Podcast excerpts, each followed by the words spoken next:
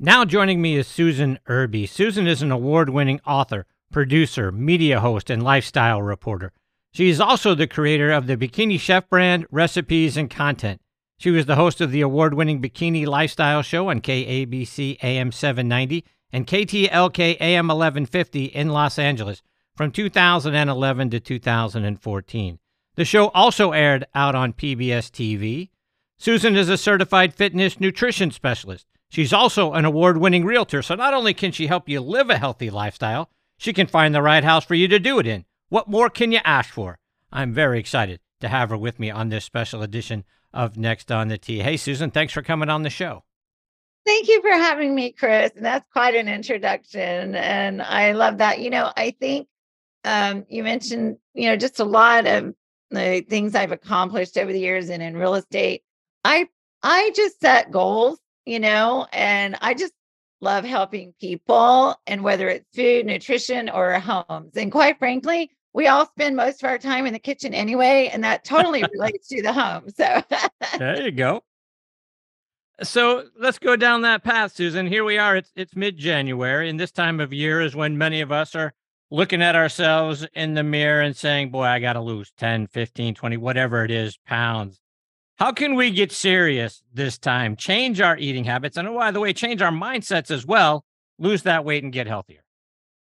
Well, I love, and I put in quotes in my notes your term this time, right? How many times I've done it, we've all done it, where we say, Oh, I need to lose um, these five pounds, these 10 pounds, like you said. And then something comes along that's engaging, um, and we're like, well, this little bit won't hurt. I can start back, you know, next week. And so the bottom line is we are in control of what we put into our mouth, right? Yeah. What, yeah, whatever food and drink, how much, how often. So we each arrive at a critical point where we say enough is enough, right? Whatever that feeling is for you, all of a sudden you just think, I don't want to feel this way anymore, right? And when you get to that point, you're just like, I'm just tired of feeling this way. I don't want to feel this way anymore. And you say to yourself, I can do this. I will do this. And you actually change that to, I am doing this. And then set a big goal not a goal like climb Mount Everest, right? But identify what makes you feel your best. So let's take you. You love golf, right? Right. Okay. So maybe you start walking the course instead of driving a cart. Maybe you walk the course more often. Um, uh, let's say it's tennis, you commit to playing in a tournament, or like even your golf, maybe you commit to playing in certain tournaments and upping your game and walking the course. Maybe you set, like I said, with tennis in three to four months, you set the goal that you're going to play a doubles tournament or even a singles tournament with the with a friend or family member or someone you know that you associate with and you commit to training for that so you have a goal and we'll talk about uh, some of my fitness goals and how that worked for me in a few minutes but but you're setting a goal that is centered on an activity that brings you joy right?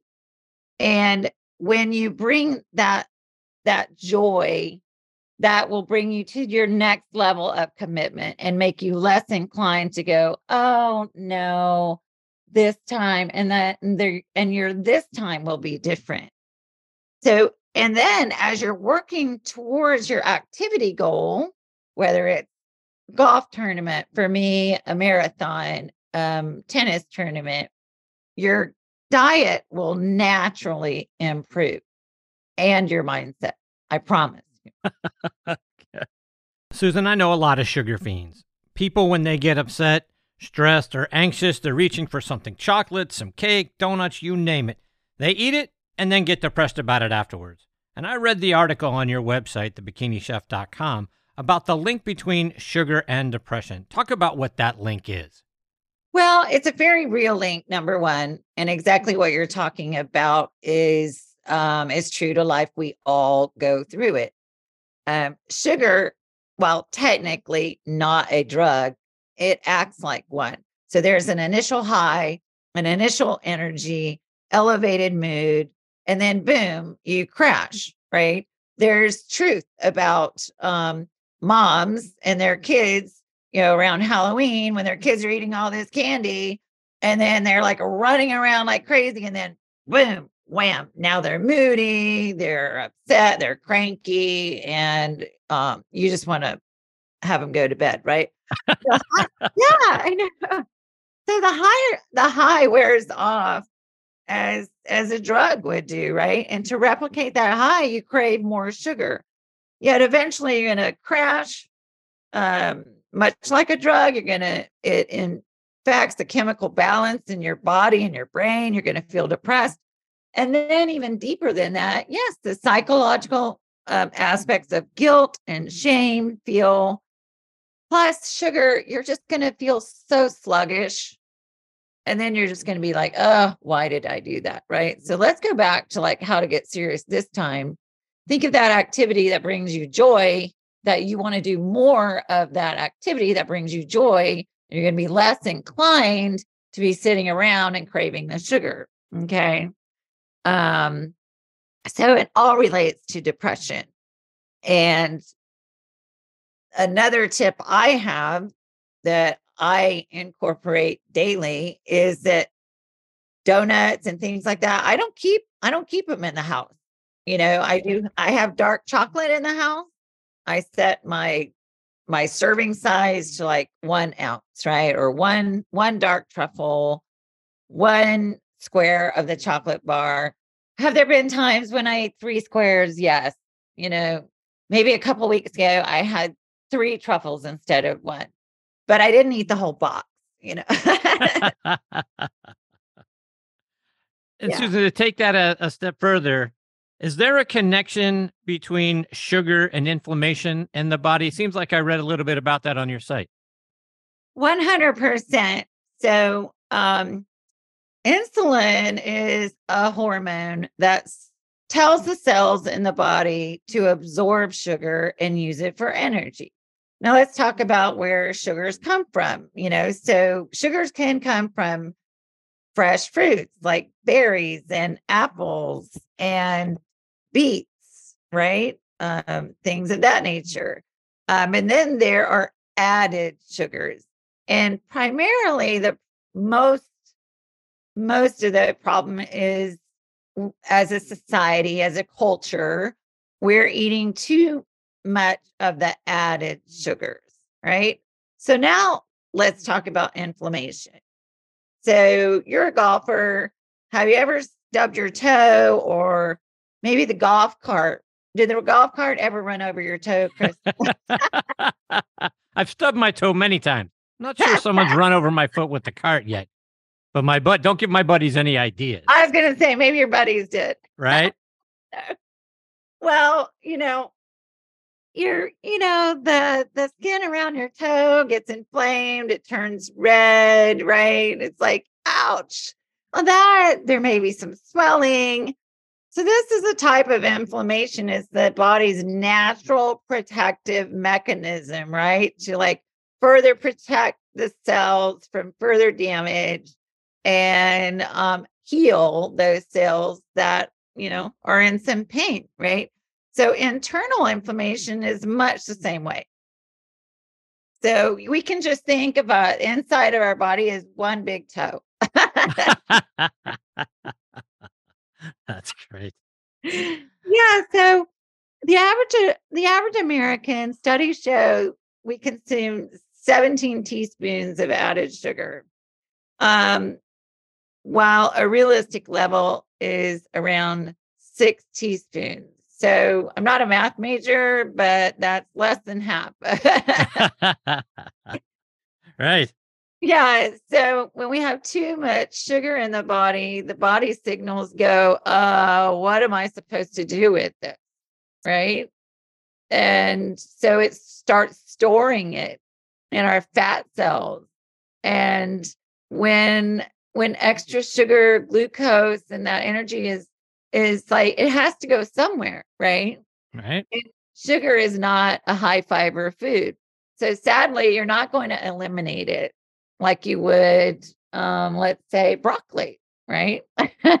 so um so it becomes stored as uh, maybe future energy sources for the body because it's like, what am I supposed to do with this excess sugar? And therefore, it leads to weight gain.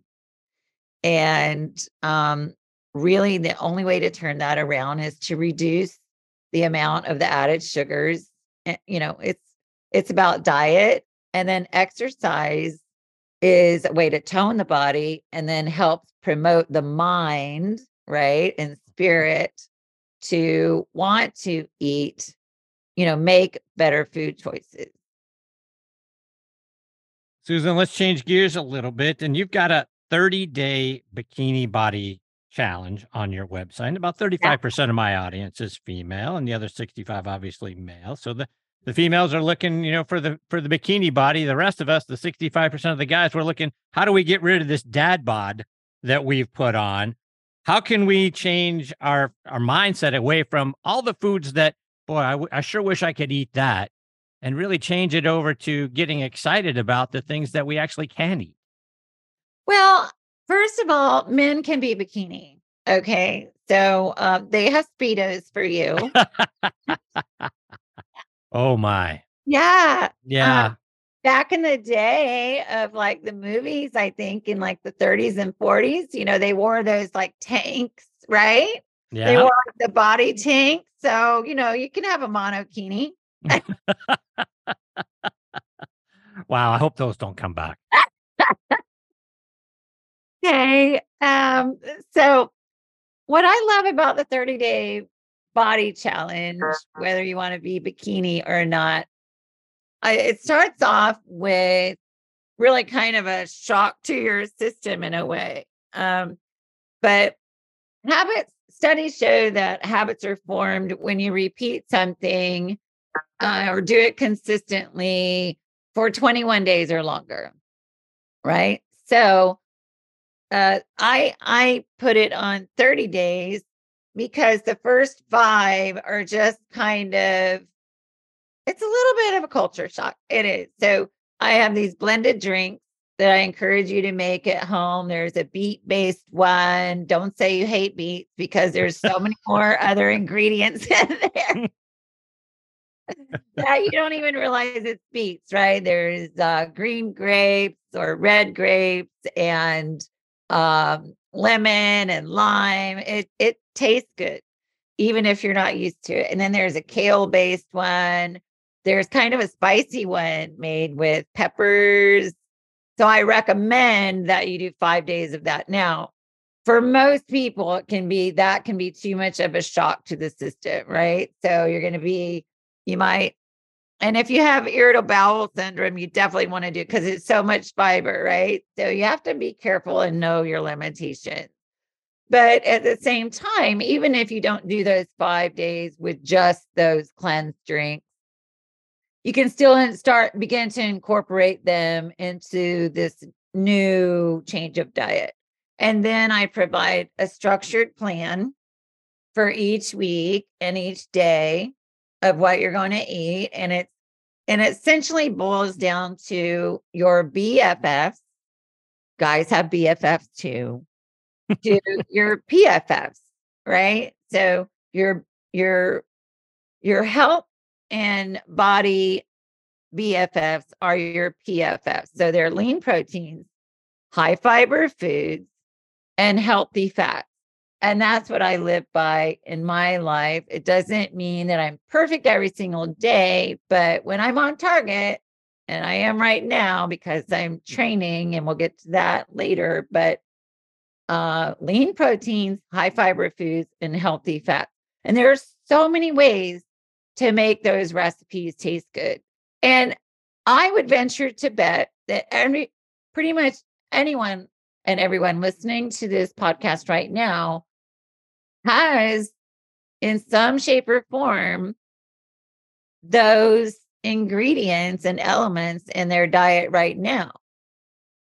The hindrance to achieving uh, goals is what you're putting on those lean, lean proteins, how you're preparing those high fiber high fiber foods, and maybe how much of the healthy fats you're consuming. So it's it's a balance. We can get more into that. For sure. Let's talk a little bit about belly bloat because that's something we golfers can see and feel. And I know a big cause of that can be beer, and we t- typically partake of beer out on the golf course or certainly at the 19th hole. Talk about the things that we are eating and drinking that cause belly bloat. Well, first, I want to, you know, ask you like what maybe I'm going to put you on the spot a little bit. So, Sure. other than beer, what are you, what are, you- what are you consuming that maybe when you feel bloated or something?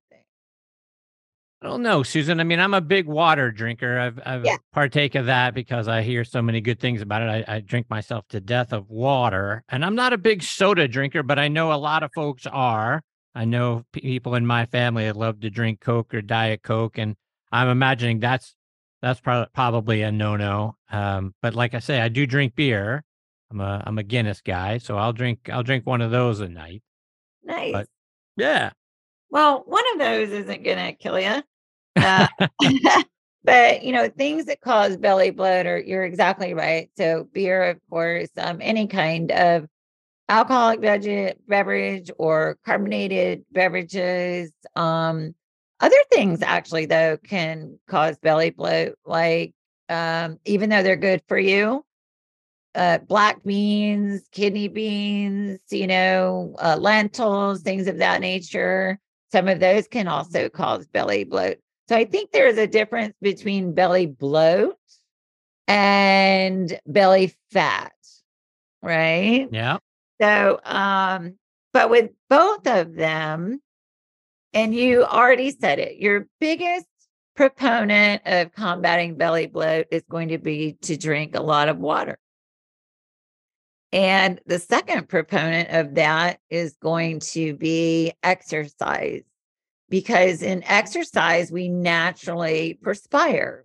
And when you perspire, so you're drinking water in and then you're perspiring water out. And it's it's it's releasing toxins and that whether it's beer or whatever there's ex there's excess in the body right? That the body is again going back to what am i supposed to do with all of this? So it'll just be like feel bloated and gassy or maybe um you know you'll develop belly fat. And that all comes back to a lot of the things we were just talking about excess sugar in the body um and then those foods some some foods just naturally you know are gassy belly bloating food so water's going to combat combat that exercise um yogurt like kefir yogurt so it fermented right fermented foods uh, probiotics um things like you know when you go to the sushi restaurant and you get that ginger Yes. Smell like that is really good for you, right? Um, we're going to talk a few minutes about vinegars and things like that.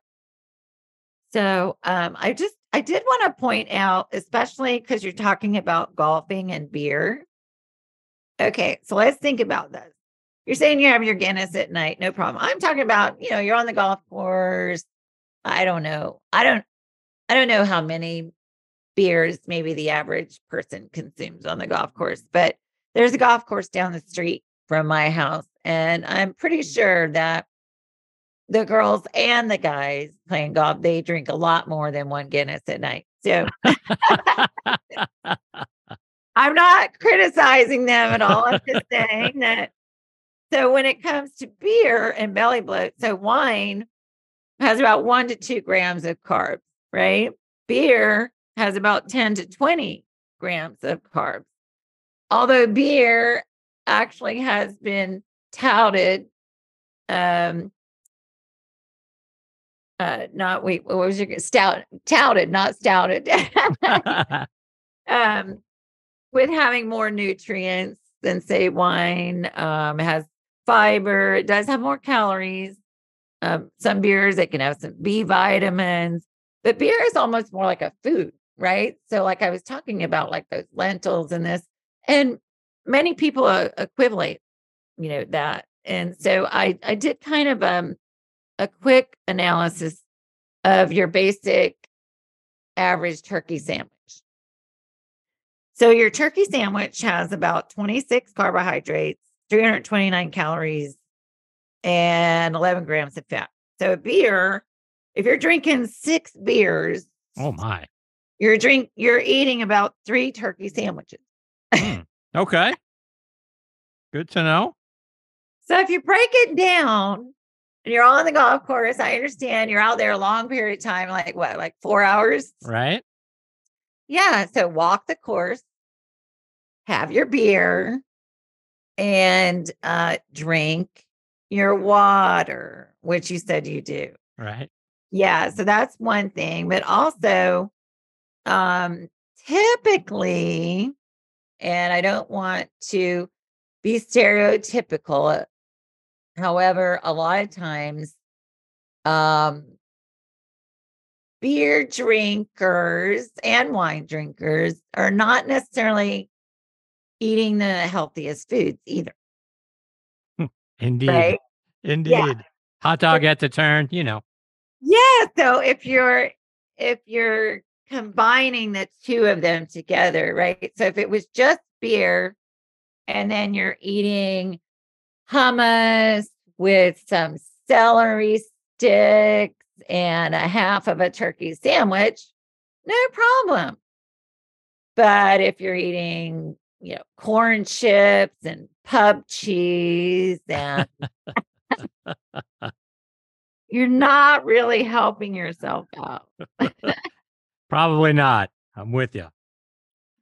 Susan, one of the things that you do every morning is you drink a shot of lemon juice, a- one whole lemon, including the pulp. Talk about that and what that does for us. I love my lemon shot. I have been taking a lemon shot since like the year 2000. So going on 23 years now. Um most people think that I do my lemon shot like it's lemon water. And I'm kind of hardcore if you can't tell in many ways in the sense that I don't why do I want to dilute it with water? Right? If the lemon is that good for me, I just want the whole thing. And I just shoot it really quickly. And I don't put anything else in it. Some people put cayenne pepper, some people put honey. It, it takes you two seconds. You just shoot it and boom, you're done. Um, I love it because it's an instant digestive flow, right? So I take my lemon shot. Um, my guy brings it to sweetly. He brings it to my bed every single morning now. So, because I was telling you earlier, I don't get out of bed until I read my Bible and do my devotional. So I do my lemon shot, I read my Bible, and then I write out my prayers. Great way to start the day. I know. So, but lemon specifically, I mean, citrus, all citrus has vitamin C properties, right? But lemon specifically has immune support, improves digestion. So, uh, I start it in the morning on an empty stomach. And Then I, I go after my devotional and my prayers, and uh, it stimulates your digestive flow. Um, it also stimulates metabolism, right? So it gets my system fired up. And it also, though, has other properties. So it helps prevent against heart disease. Um, it helps to balance cholesterol. The pulp in it is um, is a pectin that helps the absorption of iron from other types of food. So it's easy to get iron from uh, those lean proteins I was talking about, right? But there's protein in all types of foods. You know, vegetables have a certain level of protein, plant based foods, nuts, seeds. Uh, those beans have protein. Quinoa is a complete protein. Uh, so the lemon actually helps improve the absorption of iron from plant based foods. So uh, there's just, it helps prevent kidney stones because of the citric acid. So there's just a plethora of um, health benefits that come from doing a lemon shot. And I, I purposely do it in the morning on an empty stomach because I feel like it gets all those properties in right away. So, how do you feel about that? I like it. I like it. I think I'm going to incorporate that into my every morning. So, thank you for that. good. Now, I will warn you that some people, um, some people may have a, a more sensitive digestive system, right? I I feel like I have a a, a stomach made of steel almost. I think I do too. Yeah. So, you know, for those of us who who have that, you know, drinking a straight lemon shot is not a problem, but on an empty stomach again. And but some people may have a more sensitive digestive system. So for them, they might want to dilute it with water. But if you're going to do that, whoever's listening, if you're going to dilute it, maybe just do like half and half. So one lemon shot to one shot of water. Okay. Don't put it in an eight ounce glass with one lemon shot. You really need to get the maximum benefit of the lemon properties. And I I don't have any proof on this. Um and I don't want to jinx myself. But I but I feel like I've avoided many colds flus and other viruses that will go unnamed because I mean, like I said, I don't have any confirmed data to support that. But because I keep that level of immunity in my system every single day, I feel like it really helps prevent me from, you know, from illness. And um, sometimes if I if I'm feeling sluggish or I feel like something's coming on, or if I've been in a large group of people, you know, I'll go home, I'll do an extra lemon shot. So let's let's take that and, and go a half step further too, because you mentioned vinegar a moment ago, and yeah. I'm a big fan of apple cider vinegar. Do you uh do you like apple cider vinegar? Do you think that's a good thing for us to also incorporate? Um, I like apple cider vinegar. How are you using it? Are you doing like a shot or what are you doing? Yeah, I do a, a shot in with I, I do dilute it a little bit. I wasn't at first, but I think I was doing a little bit of harm to to my throat uh, just taking it straight. Even though I like I don't mind the taste of it at all. Yeah. But uh, so I di- I dilute it just a little bit, but uh, yeah, I, I do it every morning. Yeah, so um, I am a fan of apple cider vinegar. Um, I I I prefer lemon over the apple cider vinegar. Um, I feel like the lemon has more immune properties than vinegar. Vinegars in general have health properties, right? Um, they're a fermented acid. They're good for your gut health. They do stimulate digestion. Um, but I feel that apple cider vinegar can sometimes um, I just feel it doesn't have the same immune boosting properties as lemon does. So um, I choose the lemon shot over apple cider vinegar um, and vinegars in general. So, you know, I'm a chef. I've written 11 cookbooks. I love to cook. I use apple cider vinegar in my salad dressings. Uh, when I'm cooking different, you know, uh, different foods like chicken, which is kind of a dense protein. They need that vinegar because the vinegar, the vinegar will help break down the protein. So I'm also a fan of say apple cider vinegar. Let's say because we're coming up on your next favorite topic, which is meat lovers. so let's say you go out and you have a big steak. Um, I feel that there's a reason why I can't speak for all of Europe, but I know when I was traveling and working in Italy, they eat the salad with a simple balsamic and olive oil vinaigrette after the entree, right? Mm-hmm. Yes. And it's because the vinegar and those dressings helps to break down the proteins and it helps improve your digestion after you eat the big meal, right? So let's say you now want to become a big fan of doing a lemon shot in the morning.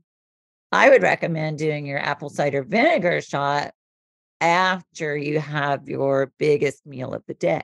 Ah, great advice. I like that.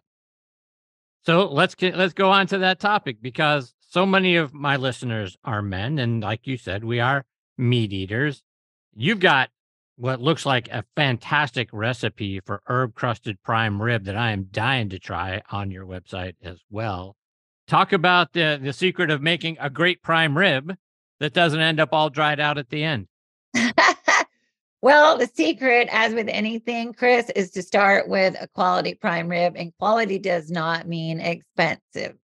Okay, so um, I there's a store here called Stater Brothers they did not pay me to say this, but they have they they they have the best quality meats at the most effective prices of any store around. And so what you want to look for, I know guys always think, oh, it's got to have marbling, marbling, marbling. Trust me, there's plenty of fat in the meat. You want to look for something that's actually leaner, right? Because too much marbling it's going to be all fat. And the myth is that all the flavors in the fat, and that is simply not true. So you want to look for a nice, healthy, sturdy prime rib that's not overly fatty. Okay. All right. That's number one. Number two is um, I do trim off some of that extra layer. You don't need that that huge thick layer. I mean, you want to leave some of it but again, you don't need you don't need an inch thick of fat, like a half an inch it'll be fine. And then what I do is I take fresh rosemary and fresh thyme and I I mince it up. I chop it up really fine. And I take grapeseed oil, not olive oil. A lot of people cook with olive oil, but grapeseed oil has a higher cooking point, right? So less burning and I I lightly coat the prime rib all over sides and everything with that. And then I put um, sea salt and pepper, so finely ground sea salt and freshly ground pepper. I put that all over it, and then I literally kind of pat the rosemary and thyme on the outside, the whole prime rib. The secret I found, because I've done a lot of them, is I crank the oven up and you preheat the oven. Okay. So before you even season it, you preheat the oven because when you want the prime rib to go in, you want it the oven hot because you're going to waste valuable cooking time if it's not up to temperature. And that's how a lot of meats and fish get overcooked. So you want to make sure your oven is like at 425 before you even put it in. Hmm. Okay. And and if I could back up to the the first thing you do, so let's say you're going to make your prime rib for Super Bowl Sunday, which you're probably going to do sliders or something, but let's say you're doing prime rib. And so you buy it prime it's uh Super Bowl's on Sunday, you buy your prime rib on Thursday or Friday, it's sitting in the refrigerator. So you want to pull that prime rib out of the refrigerator at least an hour before you want to cook it. Okay. Because that way, that way the meat is more even temperature throughout before it even goes in the oven. Right. So again, it goes to that cooking time and not overcooking. Because if you put it in a hot oven cold, it's going to cook the outside, but the inside's trying to catch up. It's too cold. So you kind of want the whole thing to be not totally room temperature, but you want it to be, you know, warmed up a bit before you season it and put it in the oven. Okay.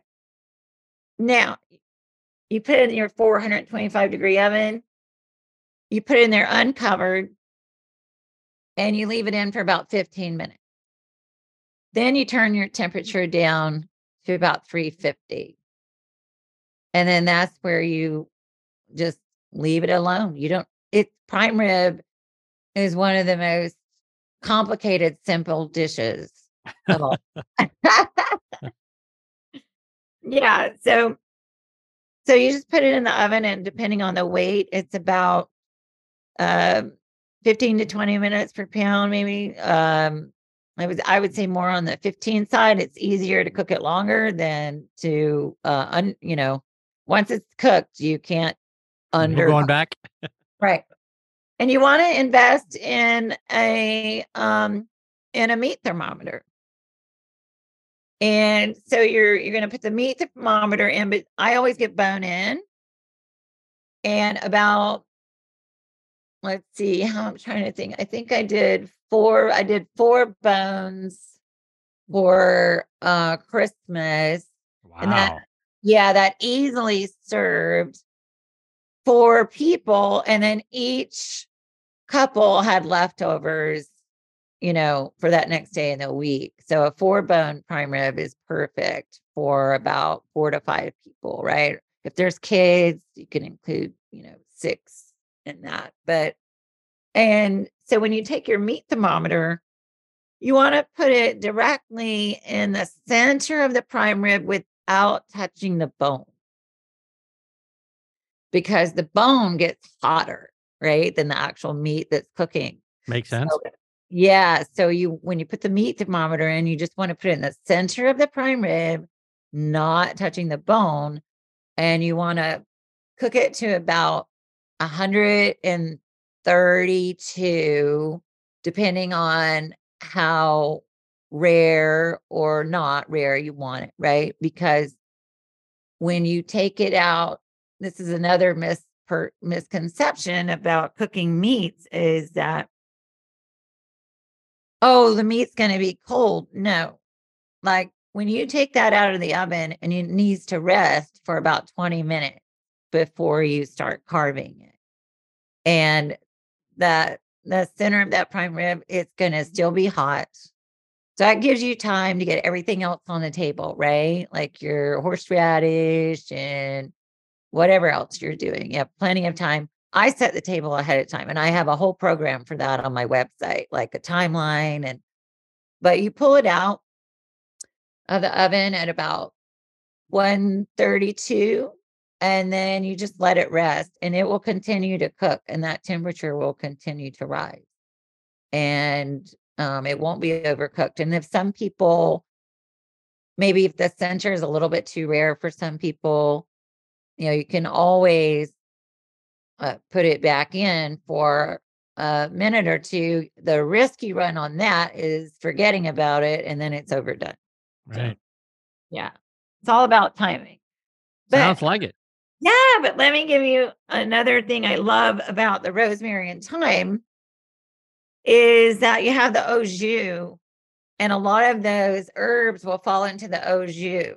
So it's delicious, and you can just strain off the herbs with just, you know, a strainer in a bowl, strain off the herbs, and it's delicious with that. You have that beef flavor with um, a hint of the salt and pepper, and then you have the rosemary and thyme. Oh my gosh. I think I may have to make one. Yes. No kidding. I'm thinking, boy, it's, it's almost dinner time here in the East. I gotta have, I gotta run out to the store real quick. I do want to, yeah, I do want to talk to you though really quickly about the meats, right? So for meat eaters, it's wonderful to have a prime rib. However, bison, do you like bison? Uh, very much. Yeah, so bison is one of the leanest meats you can have. And I have a recipe for a bison burger on my website.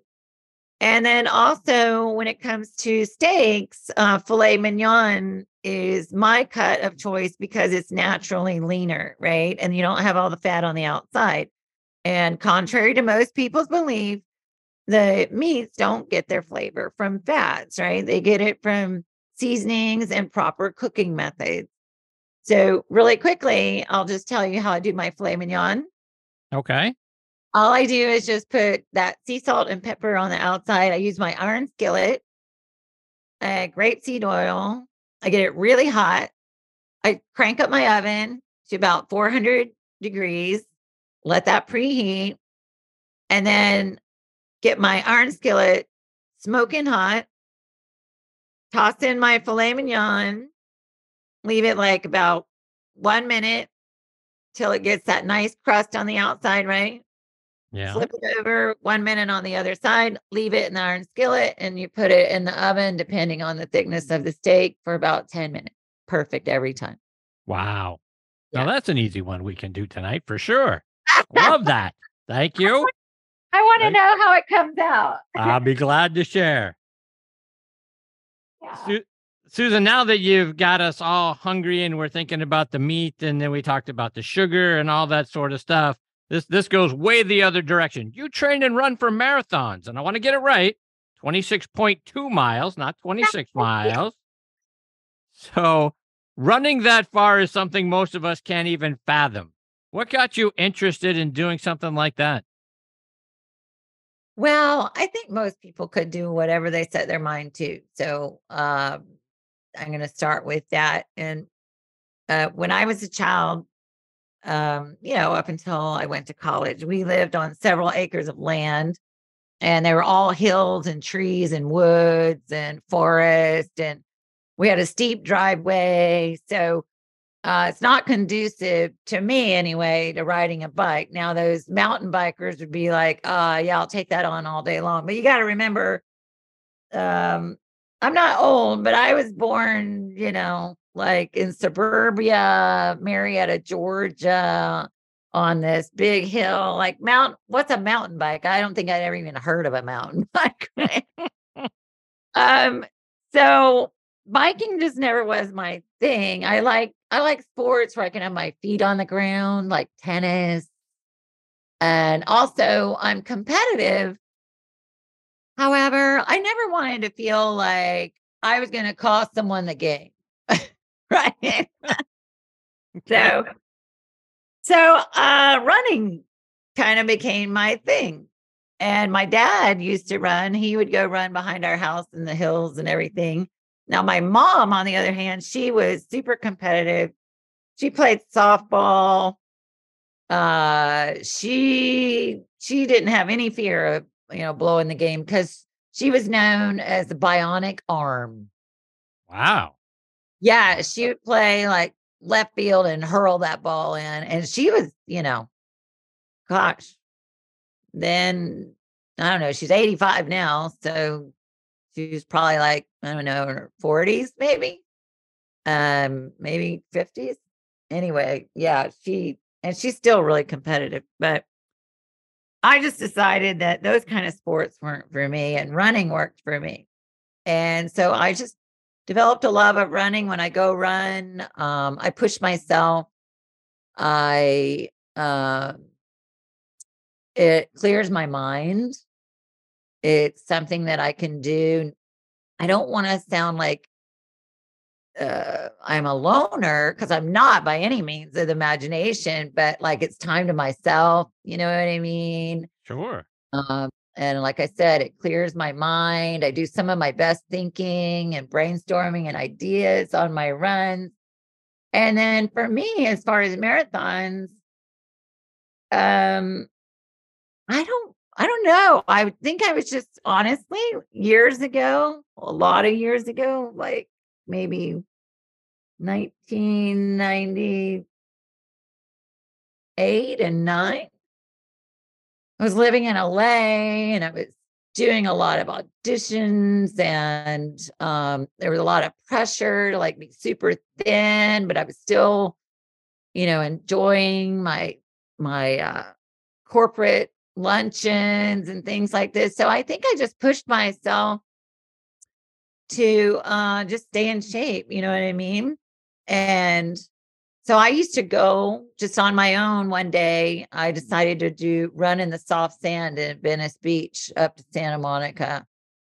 And I would run in um, two two pair of socks. You know, like you know, like the men's like, you know, workout Yeah. know, um, yeah. those white socks, you know. you buy them at Walmart.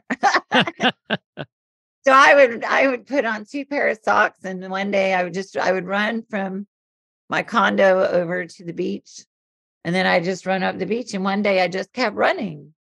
And I don't know, I was like this feels really good and one of my clients when I was in corporate world uh, he was a runner and he said, Well, why don't you run a Super Bowl uh, Sunday 10K with me? I'm like, Oh, I can't run a race. He's like, Yes, you can. I'm like, He's like, You're running all the time. I'm like, Oh, I, because I always thought, Oh, to run a race, you had to win, right? Hmm.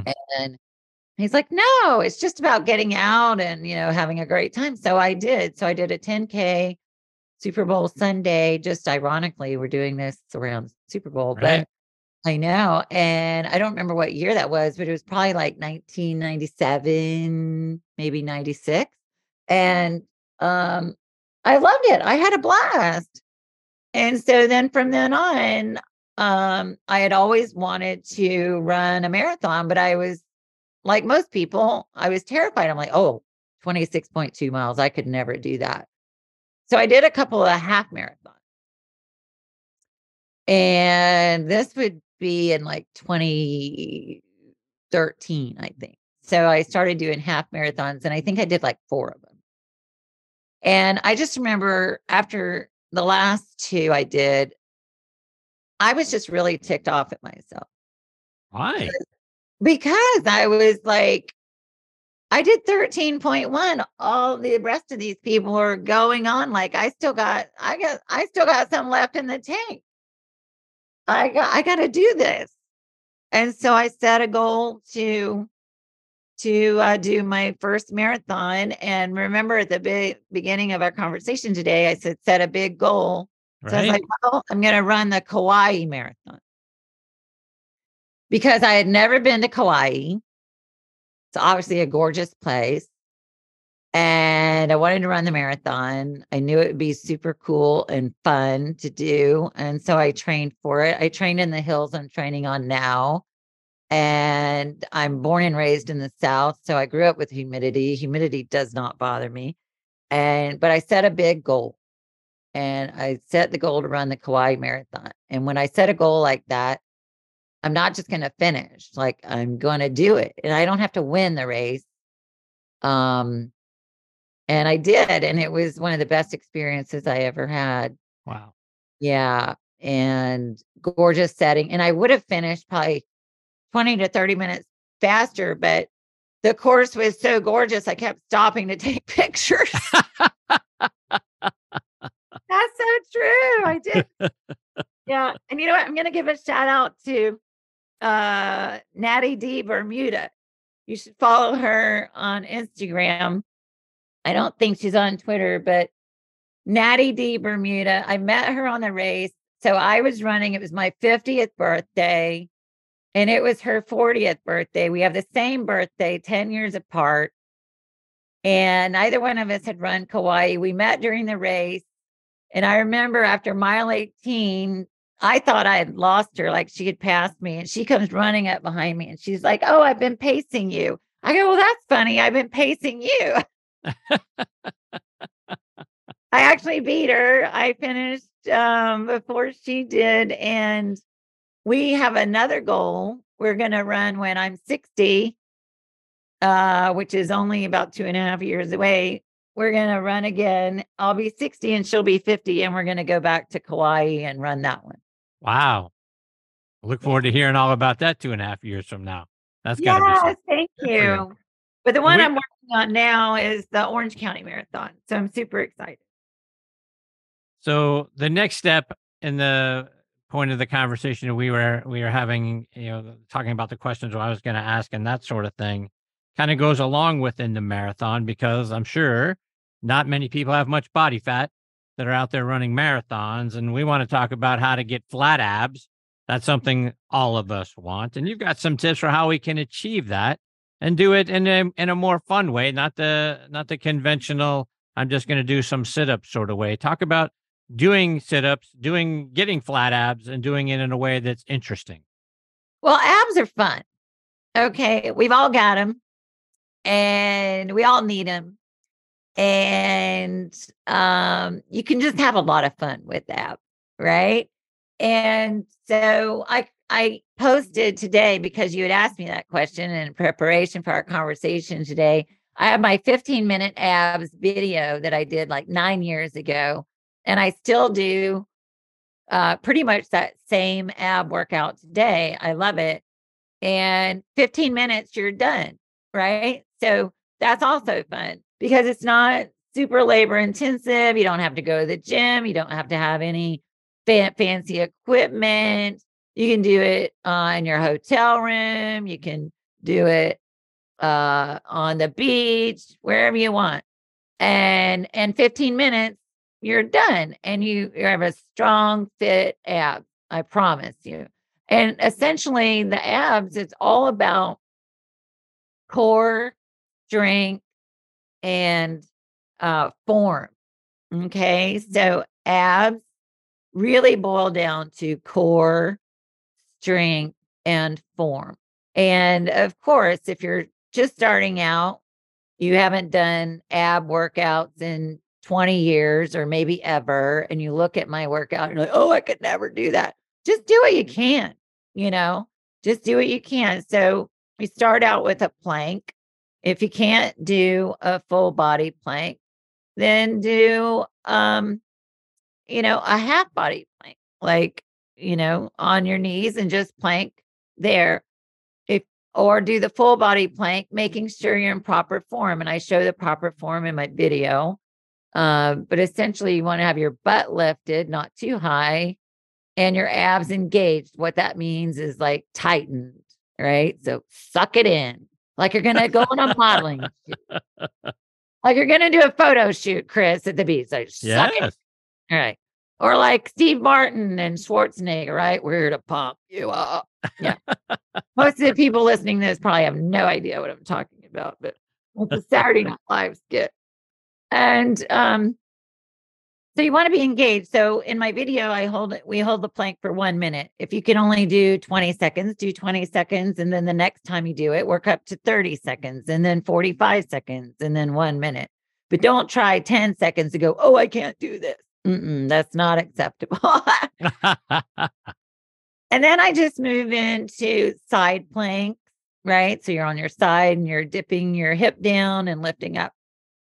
But again, proper form I do 25 on each side. If you can only do 10, then do 10 on each side. Um, but essentially, my abs plan is I'll do 200 reps of abs plus what they call in Pilates the 100, right? Where your your legs are tabletop, your uh, your shoulders are lifted, your abs are engaged, and your arms are straight out, and you're pumping your your hands up and down to the count of a hundred, right? So um, I I demonstrate that in my video as well. But essentially, it's 200 and then 100 of those. And so if you're bicycling, however, right, it's not 25, it's 50 because each leg needs 25 reps. Does that make sense? It does. Yeah. So, um, like Roman twist, I do a Roman twist. If you can't do it with your arms straight out, then bring your arms in and touch your elbows to the side on the floor, right? So you can modify based on your uh, skill level, your training ability. And then don't give up, you know, work up to it. Be kind to yourself. Don't expect um, maximum results in one day. But I promise you, even if you did half of the 15 minute where abs workout, if you had not done any abs um, for a long time, you will feel it. And they work. But it's not just about, you know, having great looking abs. It's about core and strength and form and stamina. So I even do this when I'm marathon training, right? People think marathon training is all about running. It's not. marathon training is um, mental, number one. Number two, yeah, you got to condition your legs to run that long, that many hours. Like I'm not the, you know, fastest duck in the pond. So, um, but I'm not the slowest. Um, but then also strength, because think of it. I don't care if you're running and you finish a marathon in two and a half hours and I finish in four, right? Um, you, your body still has to have that strength. Your arms have to carry you, your your abs, your core has to help keep you upright. You mm-hmm. know, while you're running, you need to keep your head in proper form. So, ab training is not just about strengthening your ab muscles. It's about developing stamina and strength and core and maintaining that form that supports all of those elements, right? All right. I'm getting really excited. I may have to go do an ab workout. Susan, just a couple more before I let you go. And and you've mentioned all the cookbooks that you've written and put together. And um, I want to talk about, have you talk about all the wonderful books that you have available on your website and are also available on Amazon.com. And you're also working on another new project as well. I am. I'm so excited to share with you that. So I do. I have books from easy, you know, $7 meals. That was a whole series um, that really got me started into writing cookbooks. Um, Substitute Yourself Skinnies to this day is one of my favorite cookbooks I've ever written. Um, and it's um, easy recipes, very flavorful, good for you, and um, just really fun to make. That's still, I feel, one of my favorite books I've written. Um, I have Boost Your Metabolism, but my another one of my favorite books is the Complete Idiot's Guide to Quinoa Cookbook. And a lot of people make fun of me for uh, loving quinoa, but it or a lot of uh, quinoa has a stereotype of being very bland, but that's where that apple cider vinegar comes in, you know, or balsamic vinegar, lemon, lemon zest, uh, lots of ways to add flavor to dishes. Uh, the bikini chef diet kind of goes hand in hand with that 30 day uh, bikini body challenge. So, but uh, even more uh, you can tell if you go through my books how my own diet has changed over the years um, and just become more you know nut based and tried to get just support those who have that vegetarian diet because it's easy for us you know as carnivores and pescatarians to add protein but not as easy for the vegetarians and vegan um but i'm super excited. My dog Homer, if anybody follows me in social media at all, they know that my dog Homer was my knight in shining armor. He's the love of my life. And he passed away June of last year. And uh, so I am working on an illustrated children's picture book. What would Homer do? Because he he had such a loving heart that we should all strive to be like Homer. And wow. yeah. And I have um I'm praying that a publisher will pick it up because I'm writing it as a series.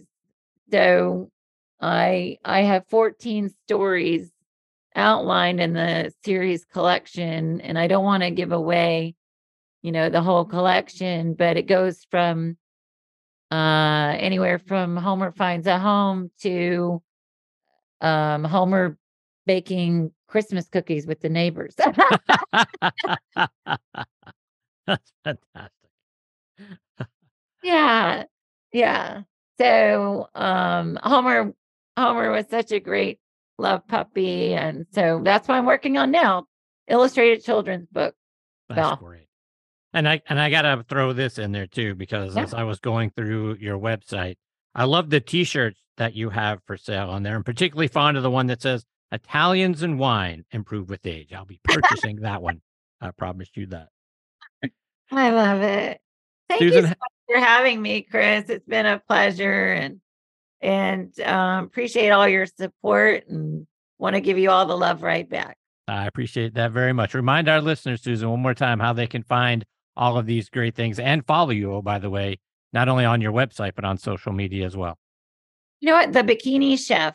If you if you just go to the Bikini Chef, it all comes up bikinichef.com. My real estate is irbyrealestategroup.com, but I post so much um uh at the bikinichef.com that you can click over there and it'll take you to irbyrealestategroup.com and um and then uh oh i started susan irby's home chat and so maybe i'll have you on my home chat there show. you go all right turnabout is fair play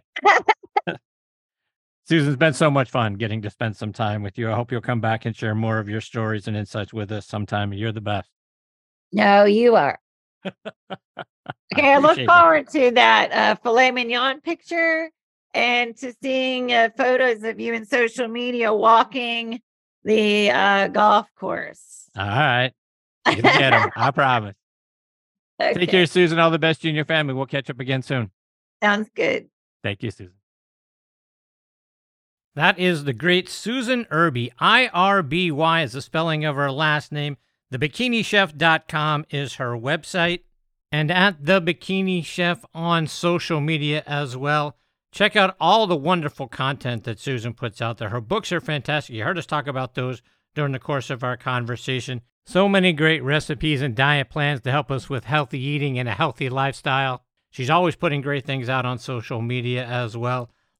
Be sure to bookmark her site and stay up to date with what she's doing. We'll get her back on the show again soon. She's fantastic. Really looking forward to that. All right, my friends, that's the end of this special edition of Next on the Tee. Please stay up to date with all the things that we're doing by going online to our website, nextonthetee.net. Give me a follow on social media at CT Mascaro. You'll be able to hear about all the things that we are working on. Looking forward to a great 2023 season. The new season will start sometime around March, but in between now and then, we continue to bring you some great things. Going to the PGA Merchandise Show can't wait to come back and tell you all about what that experience is like. This is my very first show, so I'm very excited to be there.